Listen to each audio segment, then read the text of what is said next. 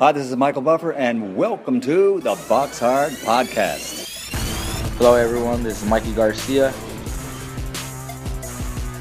This the monster from the swamps, Regis Rougarou Prograis. Hey, what's up? This is King Carlos Molina, former IBF world champ. This is Michael, the Bounty Hunter, 2012 Olympian and your people's champ. This is Charlie Edwards, flyweight champion of the world.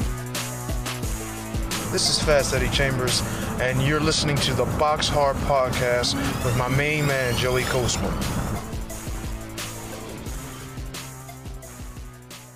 Hello, everybody, and welcome to episode 360 of the Box Hard Podcast. I'm your host, Joey Coastman. I'm joined as ever by former heavyweight world title challenger, Mr. Fast Eddie Chambers. Eddie, how you doing this week, my man? I'm doing good, my man. How about you? Always good when speaking with you, Eddie. Always good when speaking with you. Gonna dive straight into the review part of the show. We're gonna start here with, I guess, the big one really from last weekend. It was Sunday night, which was annoying for everyone in the entire world who had work the next day. Um, it was live on on um, Fox pay per view in the UK. They, I don't think they showed it. I think it might have been on FITE TV, but anyways, I had to stream it. Um, anyway, let's start with the undercard. I'm going to run through this as quick as possible. Um, Abner Mares coming back to the ring from about four years out of it. He came back with a draw, a majority draw over 10 rounds against friend of the show Miguel Flores, who's now 25 and 4 with a draw. Abner Mares now 31 and 3 with two draws. Um, bit disappointing, really, I guess, from Abner Mares. He'd been out the ring for such a long time. Get straight back in with with this guy here, Flores, who I think always was going to bring it because you know it's a massive fight for him. He'd love a scalp like Mares on his on his record, and um, to be honest, arguably he won the fight.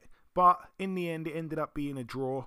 Um, it was close. It was close. No real complaints from either man. Both good guys. Both you know very um, humble, uh, good sportsmanship type of fighters. So, yeah, no real complaint there, but gutted for Miguel Flores because he comes so close to winning the fight, I think. Um, you know, if anyone deserved it, it was probably him more than Mares. But anyway, the, the, the, the final cards revealed a majority draw over 10. Uh, Charles Martin with a win, now 29 and 3 with a draw, a KO in round 4 against Devin Vargas, who's now 22 and 8. Um, I expected this to actually end within four rounds, so I bet on the fact that Charles Martin would get the stoppage by the fourth round, or you know, within four rounds. So he did in the, in the final round of the four, like I say. But yeah, I think that one was always going to happen. Joey Spencer as well with a fight. Um, people were criticising him throughout the fight. I think he won pretty much every round. I didn't see it, but apparently it was super boring. But anyway, he's 16 and 0, a unanimous decision there over 10 rounds against Kevin Zambrano, who's now 14 and 1 with a draw. He loses his O there. Raeese Aleem with a win, now 20 and 0, a unanimous decision over 10 rounds against Mike Plania. Um, he won absolutely every round. Aleem Plania now 26 and 2. Just goes to show how good I think Aleem is. They are hyping him up. It was for the WBO, NABO Super Bantamweight title. And moving up once again, Jose Valenzuela, 12 and 0 going in. He got in with Edwin De Los Santos, who was 14 and 1 but had 13 KOs. I was looking at betting on this fight and then I thought to myself, hang on, you can never really count out a guy, even though he's the underdog, you can never really count out a guy who's 14 and 0 with 13, or 14 and 1 with 13 KOs. He's obviously he's obviously a real big puncher. Anyway, Good job I didn't bet on Valenzuela, the massive favourite to win, because he was knocked out in three rounds by the big puncher. Valenzuela down once in round two, once in round three. De Los Santos down once in round two and deducted a point for hitting Valenzuela after he was down.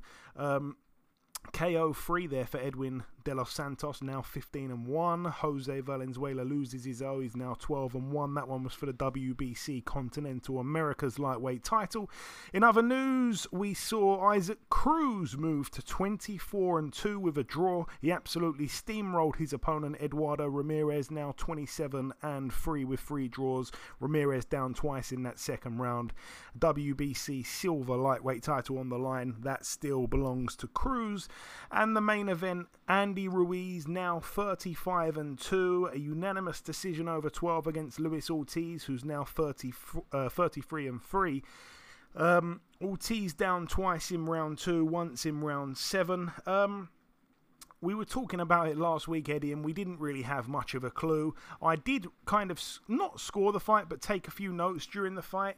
Um, I'm going to just run over them real quickly. But yeah, I said I thought initially it was always going to go to points. I thought that Ruiz would probably win it on points, I think was my final prediction. But you made me think that, yeah, it could really end early because we, we just seemed to see Luis Ortiz, you know, the punch resistance was gone against Charles Martin. And for moments in this fight, like I say, he was down three times. I thought, wow, he's not going to make it to the 12th and final round, but he did. And to be honest, every time he got up from being knocked down, he fought back quite well. And um, when it was all said and done, I mean, it was a wide win. I felt for for Ruiz. We'll get to that in a minute, but um, it did go the way I thought.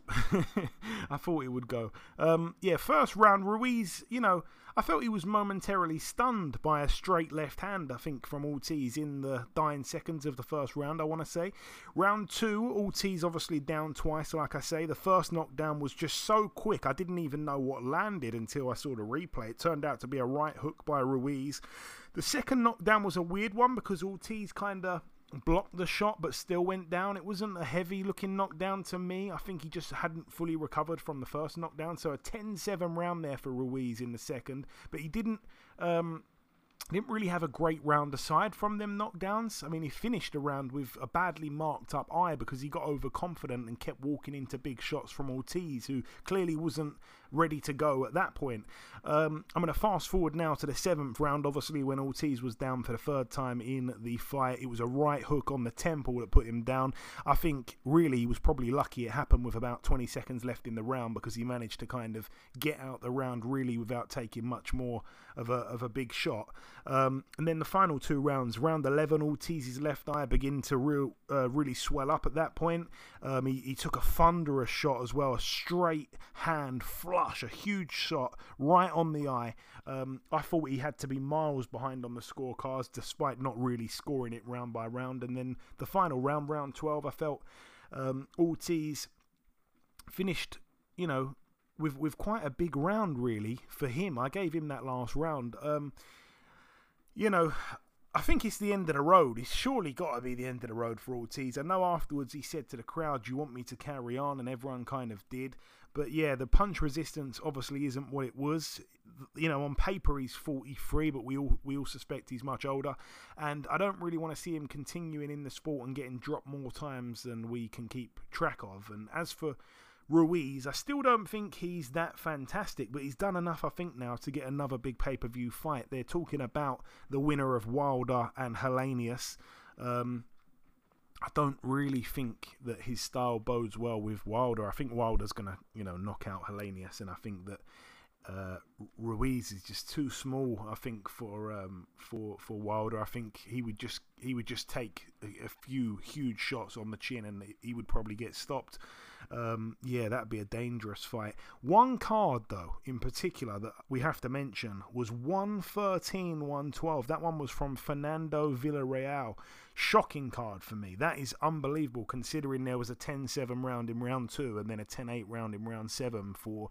Um, for for Ruiz, I haven't done the maths to work out how on earth you could have 113, 112, but that sounds like he must have given almost every round to to to um, Ortiz. That's unbelievable there. But anyway, like I say, unanimous decision over 12. I thought that was going to happen, but I didn't think so after um, Ortiz was down twice in the second round. Like I said, that was very shocking, and it just kind of proved once again how the punch resistance has really diminished because Ruiz, I don't think, really has ever been uh, a guy that would hurt you early or get you out early or anything like that. But yeah, he was he was um, catching uh, Ortiz with with big shots early on, and um, Ortiz is really known as a slickster, hard to hit clean, stuff like that. Um, but yeah, it, it, didn't seem that way, obviously.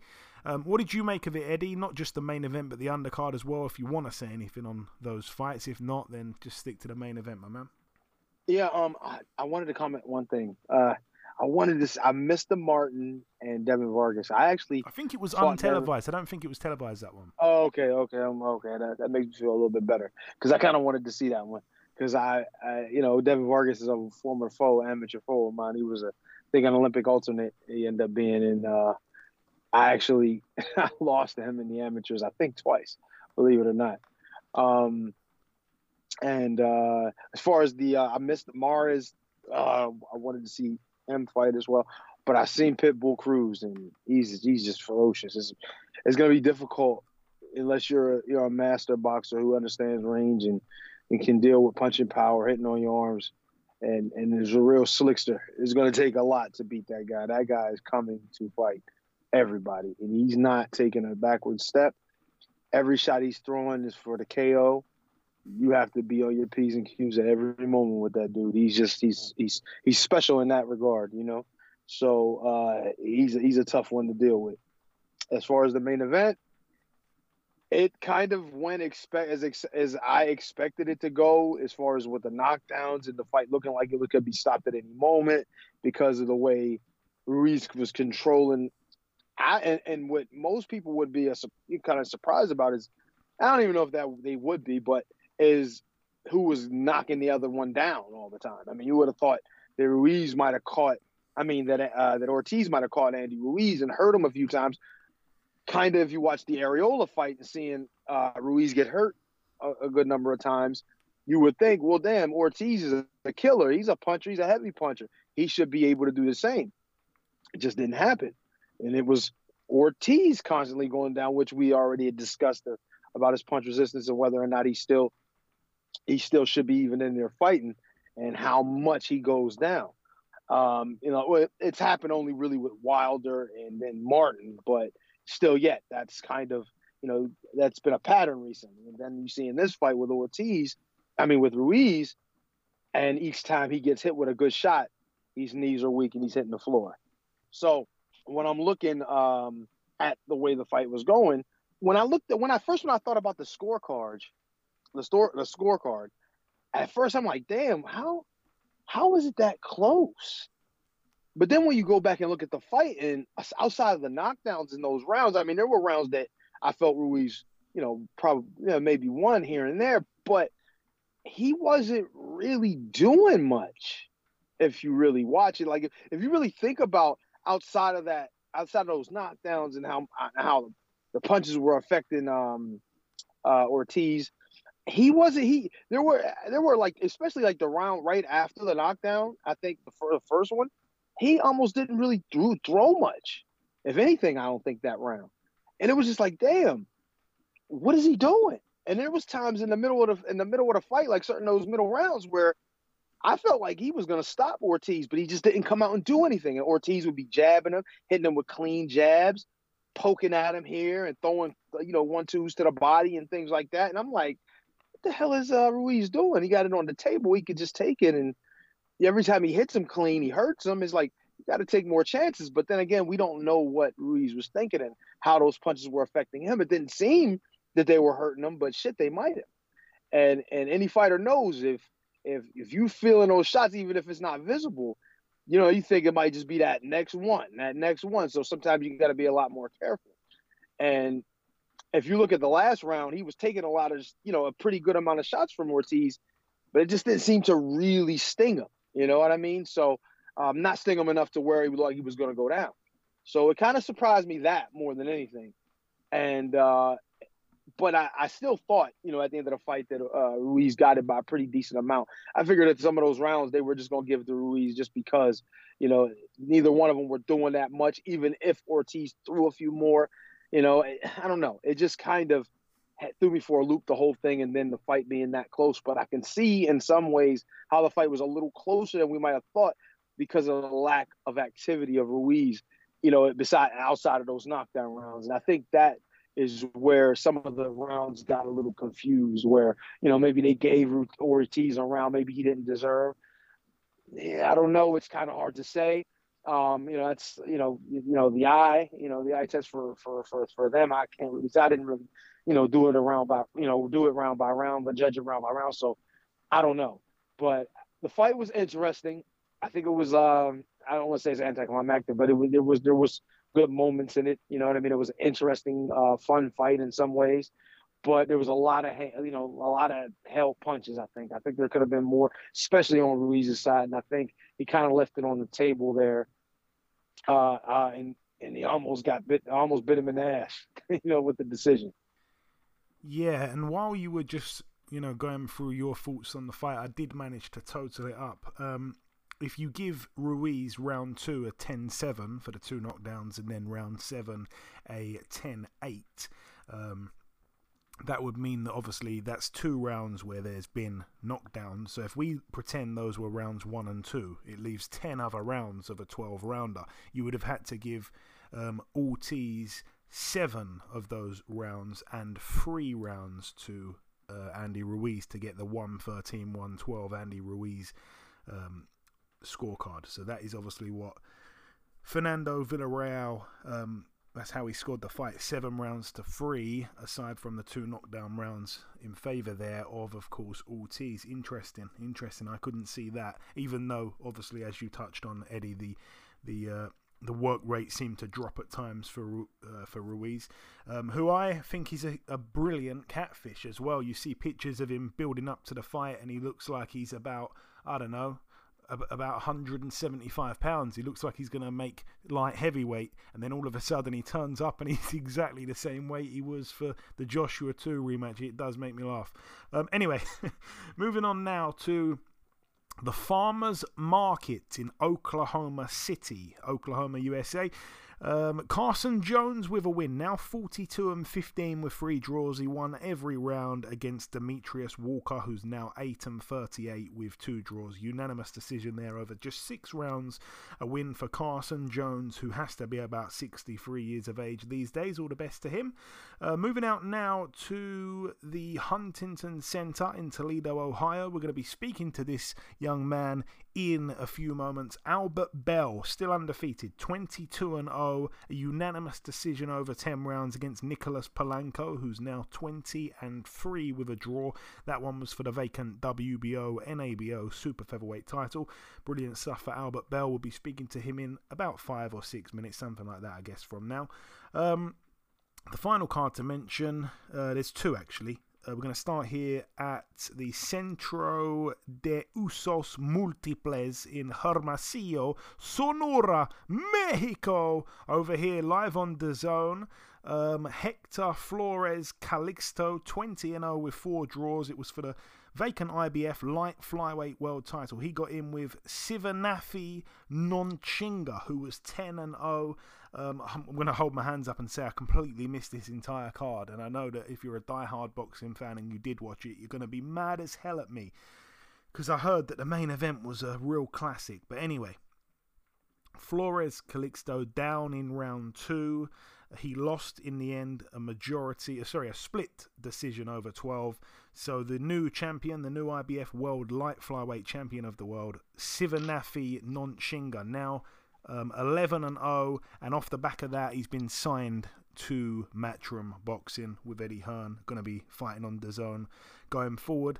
And the main event, Juan Francisco Estrada, like I say, didn't see the fight, but I heard it was a real classic. Now 43 and 3, a unanimous decision over 12 rounds against Argi Cortes, who's now 23 and 3 with two draws. Cortes down in round 7. So good to see Estrada back in the ring, even though I didn't see it. I apologise. Moving out now to the card that happened in Britain at the Echo Arena, Liverpool, Merseyside, United Kingdom. This one was live on Sky Sports.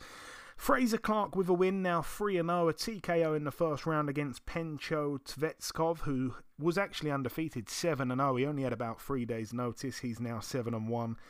Knocked out in the first round, down twice. It was very embarrassing. Um, so much uh, criticism as well going to Fraser Clark. It's not really his fault, but yeah, there was a lot of blame shifting from the promoter and the manager and all the rest of it. It looked like um, Adam Azim with a big win, six and zero oh now, a knockout in the first round against Michael Cabral, who's now five and five. Cabral down uh, from a body shot prior to the stoppage. We had Diego Costa, who was set to take on John Doherty, and John Doherty pulled out. In stepped an undefeated fighter by the name of Musa Moyo, who was 4 0. He's now 5 0. He actually upset the odds and was able to win on points over 6 against Diego Costa, who loses his O. He's now 8 and 1. Um, I had a small little bet on Musa Moyo, so uh, I was quite happy about that one. Moving up the card once again, Dan Azeez now 17 and 0, unanimous decision over 12 rounds against Shakan Pitters, who's now 17 and 2. This one was for the British light heavyweight title, so a successful defense there for Dan Azeez. I think that's probably his first one. Um, it was a competitive fight. I mean, Azeez I think is steadily improving fight by fight. I feel like he does need to be in some bigger domestic fights, even though it does sound a bit harsh, like I say. Um, he he's been having good domestic fights, but there's so much depth. Um, domestically, it's unbelievable at light heavy. After the fight, he called out Lyndon Arthur. That's a great fight. I want to see more of those kind of names in with Dan Azeez. As for Pitters, it's a difficult spot he finds himself in, but again, there are there are other domestic opponents that he could fight. You know, as I said, it's, there's so much depth domestically, such as someone like Jose Burton or Willie Hutchinson or Rocky Fielding. Those kind of guys, I think he has a decent chance with. Um, it's not time to write him off, I don't think. And Natasha Jonas, she got in with the undefeated Patricia Berghult, who's now 15 and 1. She loses her own. Natasha Jonas, though, uh, uh she's now 12 and 2 with a draw, and she takes the WBC Super Welterweight title, uh, Super Welterweight World title away from Berghult. So she's now a unified. Um, super welterweight world champion. She won pretty much every round against Berghult. Um, so yeah, Natasha Jonas now has two of the belts. Unbelievable, the WBO and WBC. Um, yeah, I mean, she seems to always deliver. She's probably one of the most entertaining female fighters out there.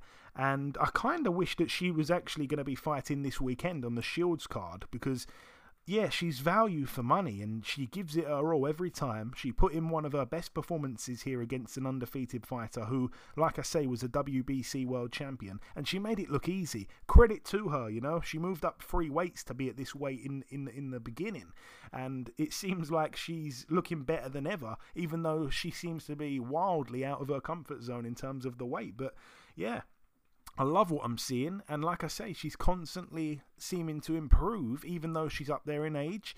Um, you know, she she's doing fantastically, man. Honestly, I really enjoy watching her fights. I really do. And let's hope that we see a big domestic fight for her soon as well. I mean, maybe the winner of Hannah Rankin and Terri Harper. I think that makes logical sense. And there shouldn't be any um, any you know politics getting in the way of that one. And then the main event, um, yeah, Liam Smith now 32 and 3 with a draw. He was able to TKO in four rounds. Hassan Mwakinyo, the real flash in the pan, now 20 and 3. Mwakinyo down twice in the fourth round prior to the stoppage. Um, he boxed well, Mwakinyo, to be totally honest with you. But yeah, at one point in the fight, I think it was, uh, I think it was the third round. He fell back on his ankle, and he goes down, and it probably shouldn't have been called a knockdown because I don't think anything really landed. He went down on his ankle. And then, obviously, in that fourth and final round, he randomly takes a knee after not even really taking any big punches. He blames the canvas for the slip. He gets a count. Um, then he goes down again in exactly the same fashion. He hadn't even taken any shots. And Victor Loughlin just stopped it straight away. I thought it was a really bad stoppage, but there was so much confusion. It was one of the strangest endings to a fight I've seen for a long, long time. And while Mwakinyo was down both times, I will say, in that final round, Smith was trying to hit him with massive uppercuts, you know, massive shots while he was down. Lucky for him, none landed. I felt that was extremely idiotic, but yeah, I guess looking back at it now, you'd have to say Mwakinyo was maybe looking for a way out, but it made no sense at all because I felt he was boxing quite well through those four rounds.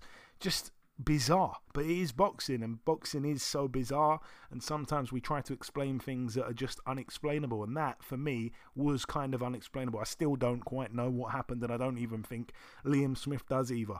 But anyway, that wraps up the review part of the show. The final thing for me to do before we wrap up this part is to welcome this week's special guest. Ladies and gentlemen, please welcome the undefeated super featherweight contender. It is, of course, Mr. Albert Bell. Albert, welcome to the show, my man. Uh, thanks for having me. Hey, it's my pleasure having you on, Albert. So it's the first time you've been on this show, so welcome once again. Um, you've been a guy that I've had my eye on for a number of years now. Obviously, you turned pro back in 2013. You're 22 and 0. Really, you should be 23 and 0 though. Uh, just tell me briefly about that weird no contest back in 2017, man. Um, yeah, you know, it was a big card, so they had uh they had cut the rounds from the fight. Was scheduled for a six rounder, and they cut it to a four. Uh, I won all every round, um, won the fight, and then like three, four months later, after the fight, they changed it to a no contest. I have no idea why they said it was contract violation or something like that, but I'm not sure what happened with that.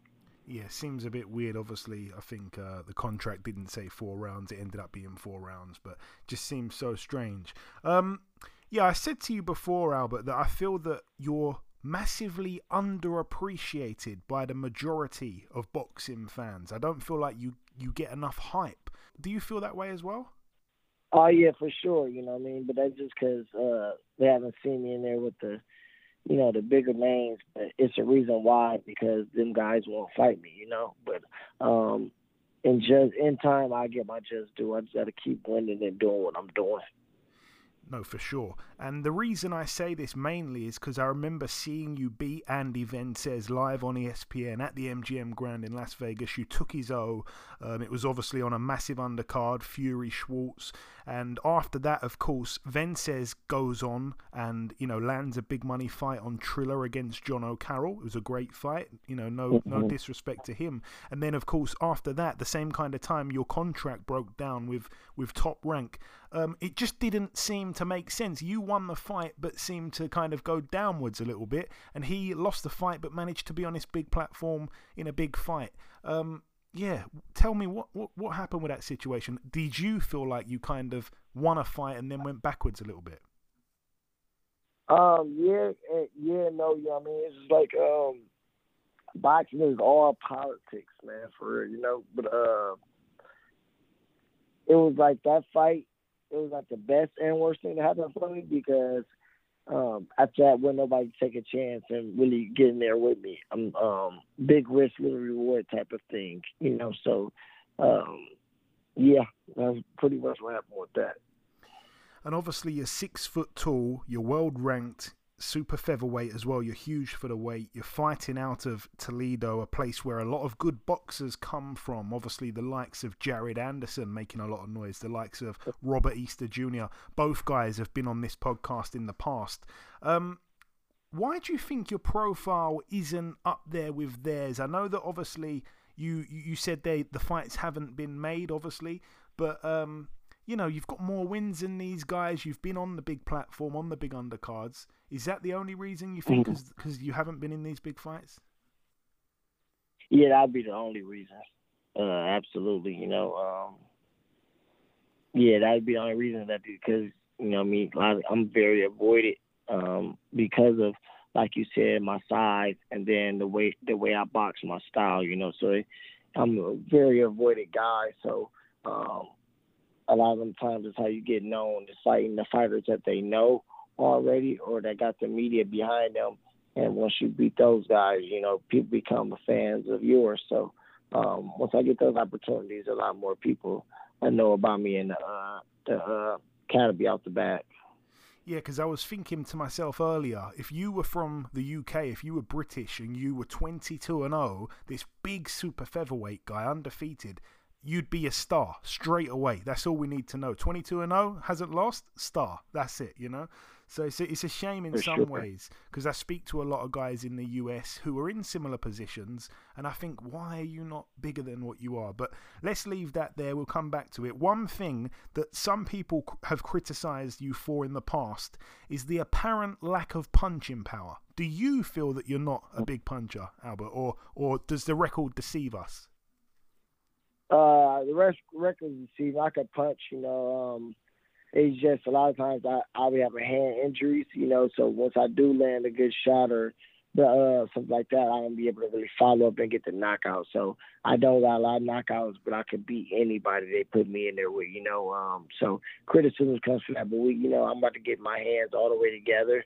I'm gonna go to a hand doctor and get him all the way 100% before my next fight, and then I'll start looking for getting these stoppages and get these guys out of there.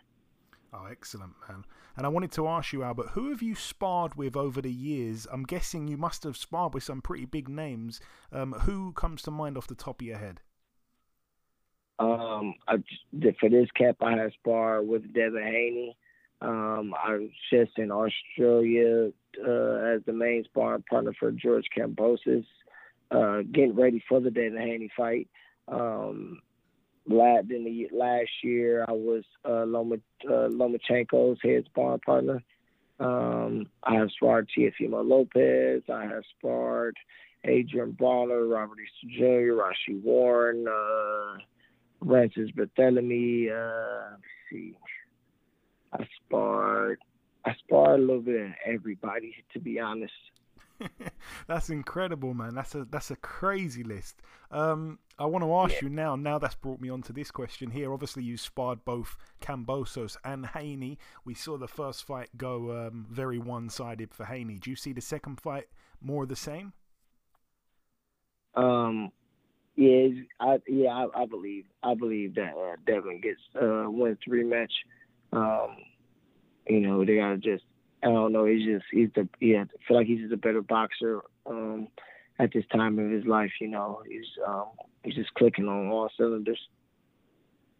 Yeah, no, I understand that. And my last question on on on sparring because I really do want to stay on you as the main topic. That's what you're here for. But tell me what the sparring was like with Lomachenko. Uh, great work. You know, it's um probably the funnest person I had. Like, I mean, probably the best time I had sparring because it was just fun. You know, mean, just the mental challenge and um, taking myself up to the next level and you know, I mean, uh, competing with a guy like that day in and day out. So um, definitely, I uh, definitely great experience sparring uh, Lomachenko. Great fighter. Excellent, man. And of course, when you turned pro, you weren't immediately with the big promoters such as like a Golden Boy, a PBC, Top Rank. These are the kind of promoters that it's almost like you have to sign with to to get to the top. Almost, um, as you said, boxing yeah, is so uh, political. Go on. Yeah, but when I did uh, turn pro, that's when Mike Tyson started his promotional company. So it was kind of big when it when it first um, opened up, but they didn't stay open. They ended up um, selling the company. But that's why I signed to coming out the amateurs. I was signed to Mike Tyson. Okay, okay, cool, cool. I know that his um, obviously the TV contract, as you said, it didn't, it didn't, uh, it wasn't a long term thing. You did wind up eventually mm. with Top Rank in 2018. I think you had seven fights with them. What happened for that to break down? Um, I asked for a release um, because, like I said, I, I would they was just giving me stay busy fights instead of the fights that I really like needed or to propel myself forward to world championship. So um, I thought it was just best uh, for a career move at that time to step away and uh, regroup and do some things on my own oh. independently, and that's what I did. Yeah, no, credit to you, credit to you, because I, I have to agree. I mean, I said it. You know, you beat Andy Vences where's the step up? You know, you you obviously wanted the mm. step up, so no, that's credit to you. That's a brave thing to do. Um, you boxed on the weekend just gone. The fight took place in Toledo. You beat Nicholas Polanco by unanimous decision over ten rounds. You beat him wider than anyone else ever has. Tell me about that fight for those that didn't get to watch it live, Albert. Um, it was a good fight. He's a tough competitor. You know, um, I really only had him losing one fight coming into the fight um, against Javier Fortuna because um, his last fight could have went either way. He dropped the guy uh, a couple times. They gave the guy the nod, so I don't really credit that against him. So yeah, I give him like 21 and one coming in. So um, the fight came out. You know, he was coming. He was very aggressive. You know, I mean, I was just picking my shot, counter punching him, blasting him a big shot until I hurt my uh, right hand in the fourth round. I just beat him up with the with all his hands from the fourth round through the tenth and won every round. While being dressed in Gucci shorts as well. Yes, yes, gotta gotta be fly. gotta do it in fashion. and you've said it in the past, and you've said it during this interview, Albert. You're you're one of the most avoided fighters in the division. I can see why. As soon as people realise that you beat good fighters in the amateurs, you beat good fighters in the pros, you've sparred all these top guys, you're undefeated, you're six foot tall, they're just going to hang up the phone. It's a scary thing to learn all of this. But in reality, you are world ranked. You're sixth with a WBO, you're 12th with a WBC. The champion of both those organisations is the same man, Shakur Stevenson. Is that the fight you want above all other fights? Uh, anyone, any any of the guys with the world title. You know, what I mean, it's not just him, but any of the guys that have the world title. I'm um them the fights that I want. You know, um, however it works out, um, or with any section of body, but it, it really doesn't matter. Any world champion, um, that's what I'm after. That's my lifelong dream to become world champion. So it really doesn't matter who. It's just uh, what they have. Okay, yeah, because we've got a recent um, British, obviously world champion Joe Cordina. I don't know if you've seen much of him. What I was going to say to Yeah, you, he has, go on. he has a good fight coming up. Yes, yes, it's a tough one because he's fighting the guy that Yeah. drew, let's say, with uh, With uh, Diaz. exactly, and I think that one could have been a loss for Diaz, to be honest, if we had different judges. But um, yeah, do you have any rivals out there, Albert? Is there anyone that's on your radar that you'd like to fight aside from the champions at all? Um, no, I don't got no rivals. It's all just business to me. I don't take it personal. You know, um, fight, some fighters probably don't like me. I probably don't like none of them. But it's just, uh, I don't really got no rivals. Nah, You're a nice guy. I'm pretty, I'm pretty, yeah, I'm pretty just chill. I, I mind my business and just handle my business and you know and stick to doing me. I don't really get into all that Twitter beef and stuff like that. That's not my thing. No, I respect that, man. And finally, my my last uh, my last real question for you. I've purposely giving you no warning about it. I'm really putting you on the spot. I like to ask this question to everyone that we speak to from overseas. Favorite UK fighter, any era, who springs to mind if you have one? If you don't, it's okay. UK. Uh, it's uh, where's Lennox Lewis from? UK, baby. Okay, I love Lennox. Um, Tyson Fury's not from the UK, is he? Ty- Tyson Fury is from the UK, yeah. Tyson Fury is a great fighter.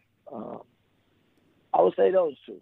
You know, they they I, I like both of those guys, but I'll, I'll Lennox Lewis. Yeah, absolutely. Two two heavyweights there, fantastic fighters. Um, and just finally, before we let you go, Albert, I like to just kind of throw the microphone over to you just to sign out with any closing message that you may have to the listeners. You can say absolutely anything you want before we wrap it up. And also, don't forget to please plug your social media so so people can follow you as well. Okay, um, yeah, that's Albert Prince Bill signing off from Toledo, Ohio, USA. You know, um, just keep following and supporting me, and um, great things are coming. You know, what's delayed is not denied.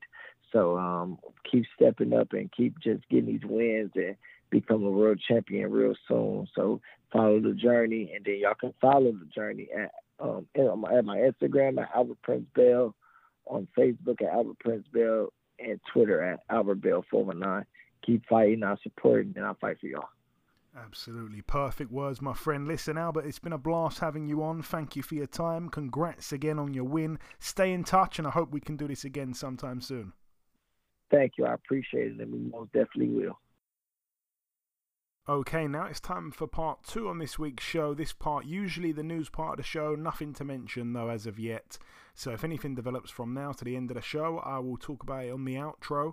We're going to move straight to the preview part. There's only one card to mention this weekend. It goes down at the O2 Arena in Greenwich, London, United Kingdom. It's going to be live on Sky Sports. It's going to be I believe, on ESPN Plus in the States.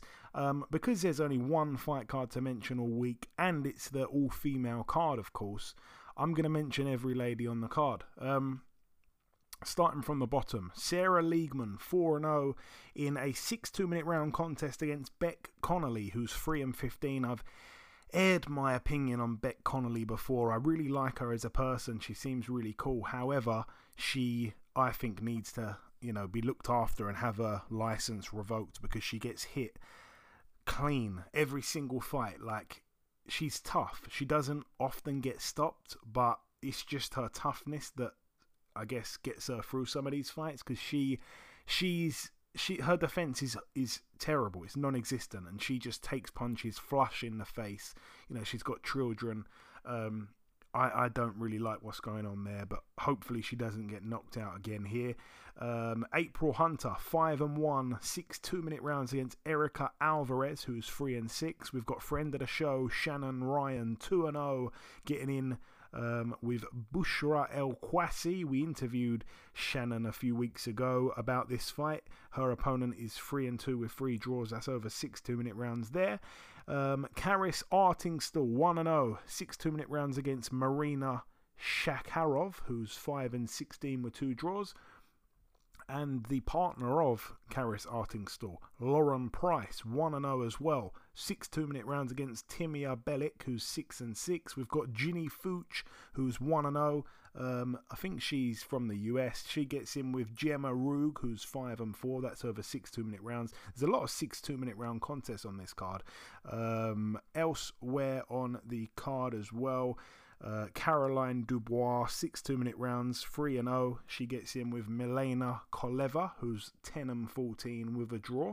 And then, of course, the two world title fights on the card.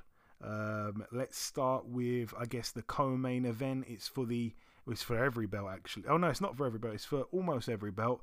It's the IBF, the WBC, the WBO. No WBA, but the IBO is on the line as well. So IBF, WBC, WBO, and IBO World Super Featherweight titles. Mikaela Mayer, 17 and 0, getting in with Alycia Baumgardner, 12 and 1.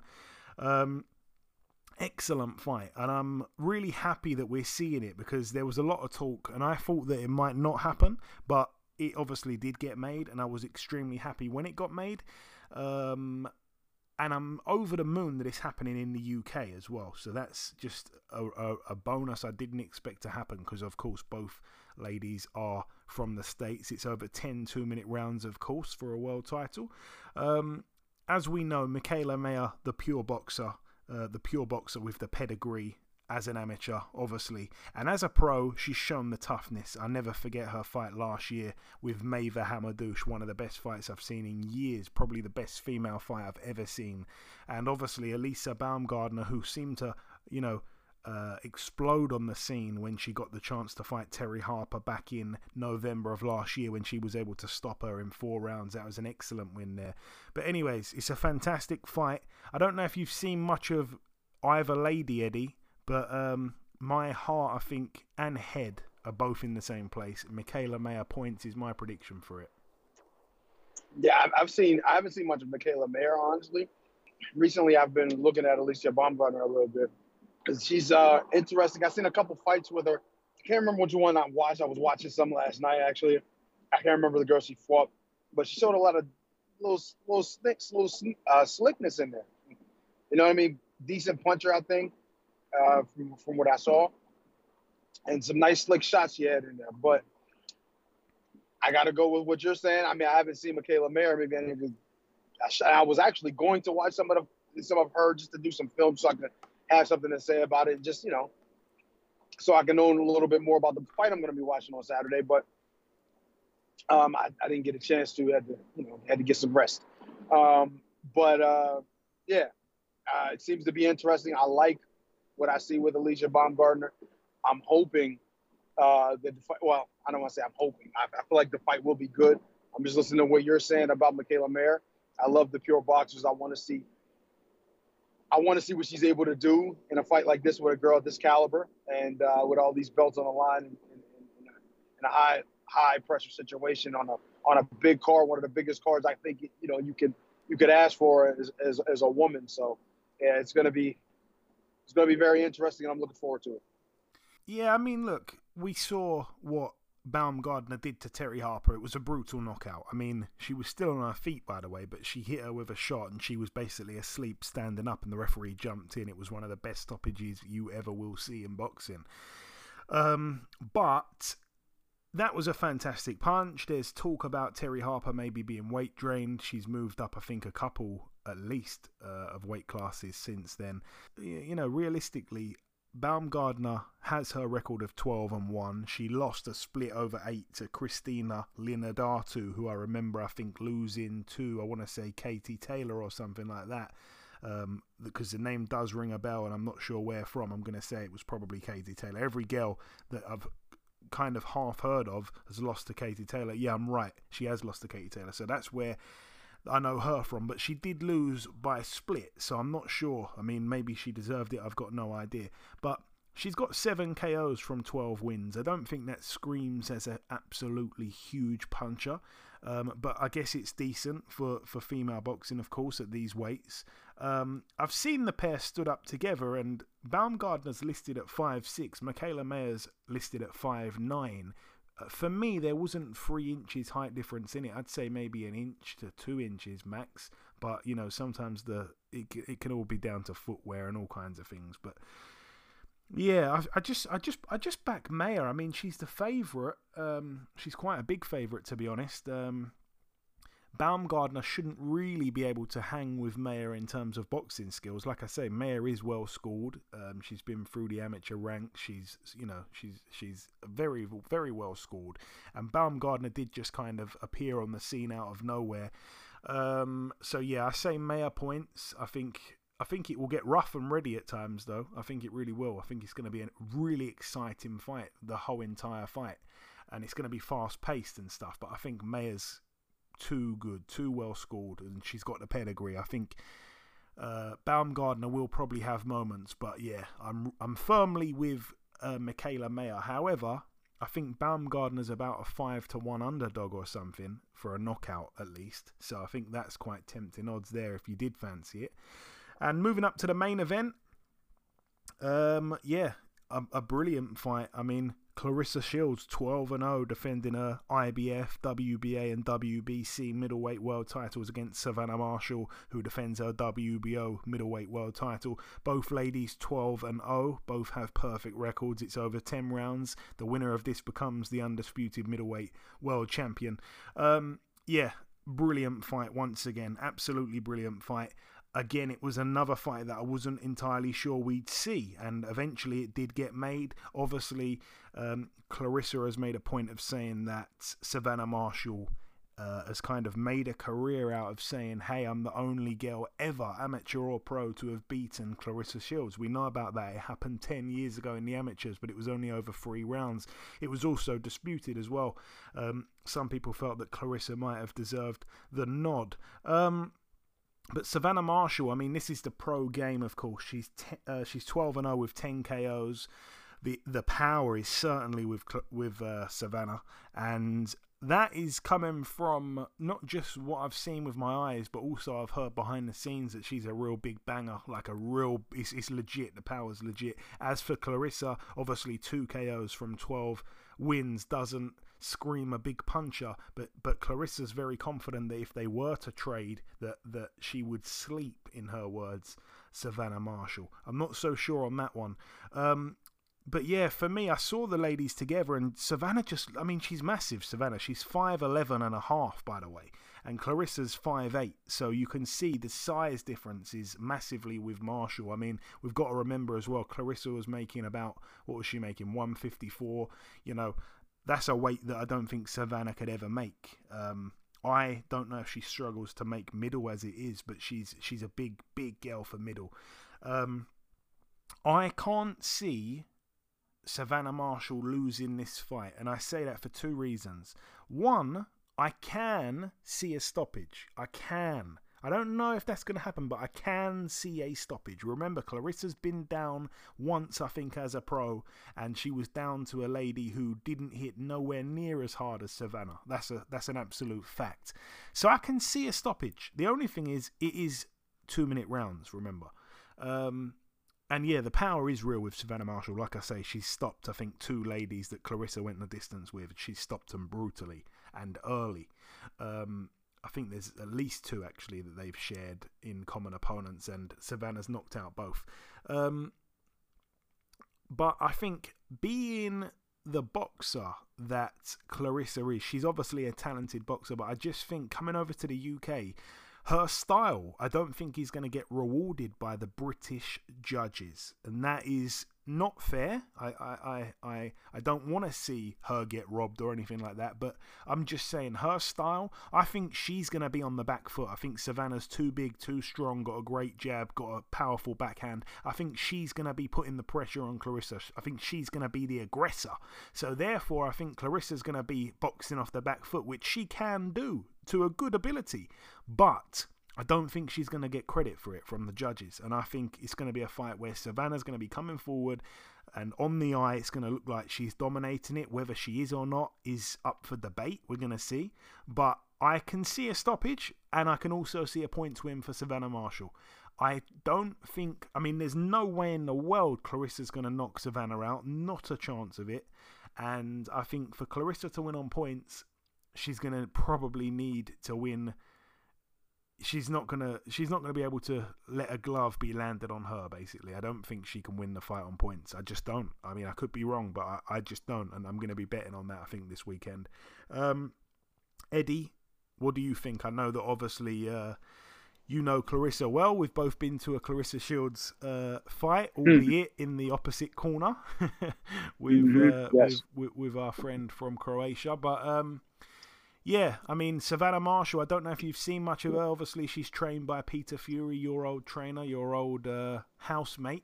Um, my man. Yeah. yeah, your main man. So, so tell me what you think. I don't know, like I said, if you've seen anything of Marshall, but I'm telling you now, this is going to be a brilliant fight. No, I, look, I know, I know Peter. You know what I mean. I know what kind of guy he is. I know his his thought process towards training. You know what I mean. And I believe what you're saying about her. I haven't seen a whole lot. I haven't seen almost really much of anything. I've seen a few highlights. She looks like a banger. She's a big girl, uh, big strong girl, and I know with how Peter trains. Let me tell you, I've never trained in a situation where I've trained as hard as I did with Peter Fury, and that's a fact. So I know she's coming to fight, and not only is she going to be coming to fight, she's coming to go 50 rounds that's just that's just how they train. You know, they don't take a backward step. There's a lot of science behind what they do. Peter's a brilliant mind in boxing, too, a lot of people don't know or don't give him credit for it. But there's a lot that he go, a lot that goes into it. There's a lot that he sees, a lot that he works on. And um, I'm a big, I'm a, I'm, I'm, I'm a, I'm a good friend, but I'm also a fan of what his work ethic and and how he comes across to his fighters and the kind of respect that his fighters have for him and you know you're gonna when you're going to camp with him, you know you're going to camp.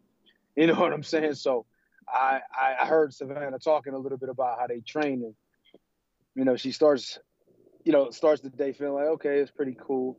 Gets the gets as as the training's going on she's hating Peter but afterwards she respects how he you know what I mean? She respects what he did because he's just that kind of guy. He kind of reminds me of how my dad was. You hated him during training but afterwards you respected why he did it you know what I mean? So a lot of respect for that side. The question I have for you, Joe, is when you say you don't think she can win a decision, is it because it's in the UK or is it just because you don't think that she can beat Savannah Marshall in that way? Yeah, I mean, I I don't think she's going to get the decision because it's in the UK, and I don't think she's going to oh, get okay. the decision because uh, because I don't see her being the aggressor. And you know how it can be, especially right. over two minute rounds. They go so fast. Sometimes you're so forced quick, yeah. to give it to the aggressor if it's a close round. Facts, facts. Yeah, that's true. That's true. And you know what? I I'm not saying I don't think she can get it because I think she's a big enough star where people are going to give her the nod in certain ways, even if, especially if she deserves it. But to be honest with you, Joe, I've seen bad decisions in a lot of different places uh, for for various reasons. You know, Savannah Marshall is, you know, she's from the UK. Uh, I think she's from the north, if I'm not mistaken. So it's a little, you know, a little different and all, but but she's still from the UK. You know, Claressa is from here. They both have big personalities, but you know how much Claressa talks and a lot of the stuff that she says. So she's not necessarily going to be completely endeared, you know, over in the UK with some of her, you know, her opinions and the way she talks, especially with, you know, like these pressers and different things like that, and what she's gonna do. Um, so I don't know. You know, I'm not gonna, I'm not gonna say you're wrong. You know, I mean, I, I think actually you're on point with that. But it, to me, it depends on how the fight goes. I honestly, when I'm, when I was watching Claressa fight um, Ivana, you know, I like Ivana. She's a great, she's a great person and a good, a really, really, really good fighter. And I expected her from just from what I saw and you know from my brothers, you know, telling me and a lot of things how good she was doing and some of the things I see she was doing in, in sparring with other good fighters. I'm like, damn, Claressa got a hell of a night coming ahead of her, and she just really went out and actually dominated. And it was a surprise to me in a way, and it just made it just showed me she has a she has a different gear. You know what I mean? And that doesn't mean that she's guaranteed to win just because, you know, she did that against that particular woman. It doesn't mean that it's going to be guaranteed that she's going to win. But I seen, you know, when when you know when when it comes down to it, she she turns it on. She she's she's she's ready to fight under the big under the lights, and and do it in a great way. So I'm expecting an interesting fight, and I do agree though, if it's close, probably going to go to Savannah, but um, uh, I, if, if, and if it is close, then you can flip a coin. Honestly, honestly, uh, you know, who, says that's a bad thing? You know what I mean? But, um, well, I guess it's a bad thing if she doesn't deserve it. You know what I mean? But um, yeah, I'm just looking forward to it. You know, it's an all female card. Excellent, excellent, excellent uh, uh, card that they got going. Um, look, especially to, to, the two main event fights, the go, the girls that I know of. I'm really looking forward to seeing it. Um, it's exciting for the women it's exciting in general. I'm I'm hoping so, you know, for the future that they do more of these types of things. You know what I mean? It's it's, it's excellent. Even put you know not just all women's card, but you know even a mixed card. It's it's it's uh it's awesome. I'm looking forward to it, and hopefully, uh, you know, we we get a great night of fights. Yeah, hopefully we do. And yeah, like I was saying, just to reiterate, um, I just think that Savannah being too big, too strong. Um, obviously, you made the comparison with Ivana and um, and Claressa. I think Ivana, all respect to Ivan, Ivana, but you know she had quite a long career.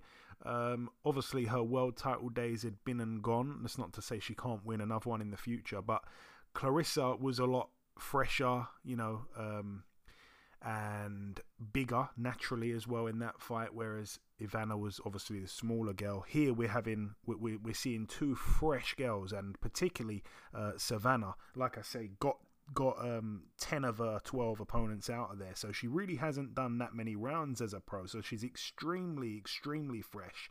Um, you know, I actually want to look at it now. She did four rounds. She went the distance on her um, on her pro debut, did four rounds. Then she went two rounds, two rounds. She did 10 in her fourth fight. Then since then, it's two rounds, one round, five rounds, three rounds, seven rounds, three rounds, two rounds, three rounds. So she she gets most people out within within four rounds. I mean, that's that's a hell of a statistic. And like I say, Femke Hermans last time out was a former opponent of Shields. She got her out in three rounds. She'd gone ten with Shields. Uh, Hannah Rankin, she got out in seven rounds. She'd also done ten with Shields, uh, with Shields as well.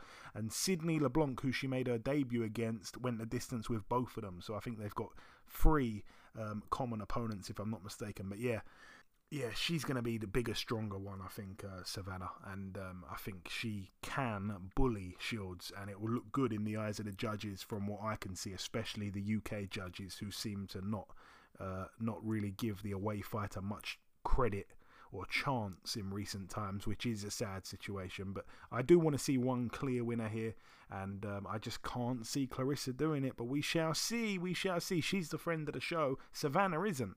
Um, but anyway, that brings the preview part to a close. In part one, we did the review part. We welcomed our special guest, the undefeated six foot tall super featherweight Albert Bell. In part two, there was no news. I don't know if there's going to be any news by the time I come in with the outro. And then, like I say, we just wrapped up part two there with the preview part. The final thing for me to do is to come in with the outro, which I'll do in just a few seconds. Okay, and this wraps up episode 360 of the Box Hard podcast. I've been your host, Joey Coastman. Eddie Chambers has been with me for the duration of the show. A special thank you to our special guest, the undefeated super featherweight world contender, Mr. Albert Bell. The biggest thanks of all, though, goes out to you, the listeners. That's about everything from myself. Enjoy your weekends, people. Stay safe, and we shall see you all again next week.